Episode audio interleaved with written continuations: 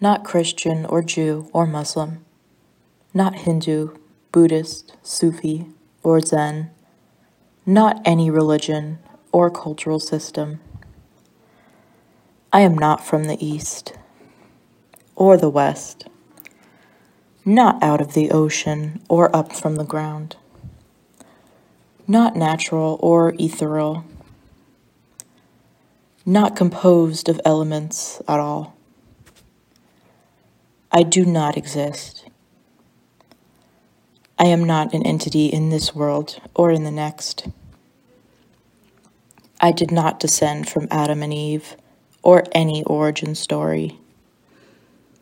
My place is placeless, a trace of the traceless, neither body nor soul.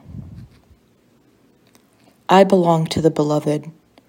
I have seen the two worlds as one, and that one call to and know, first, last, outer, inner, only that breath, breathing, human being.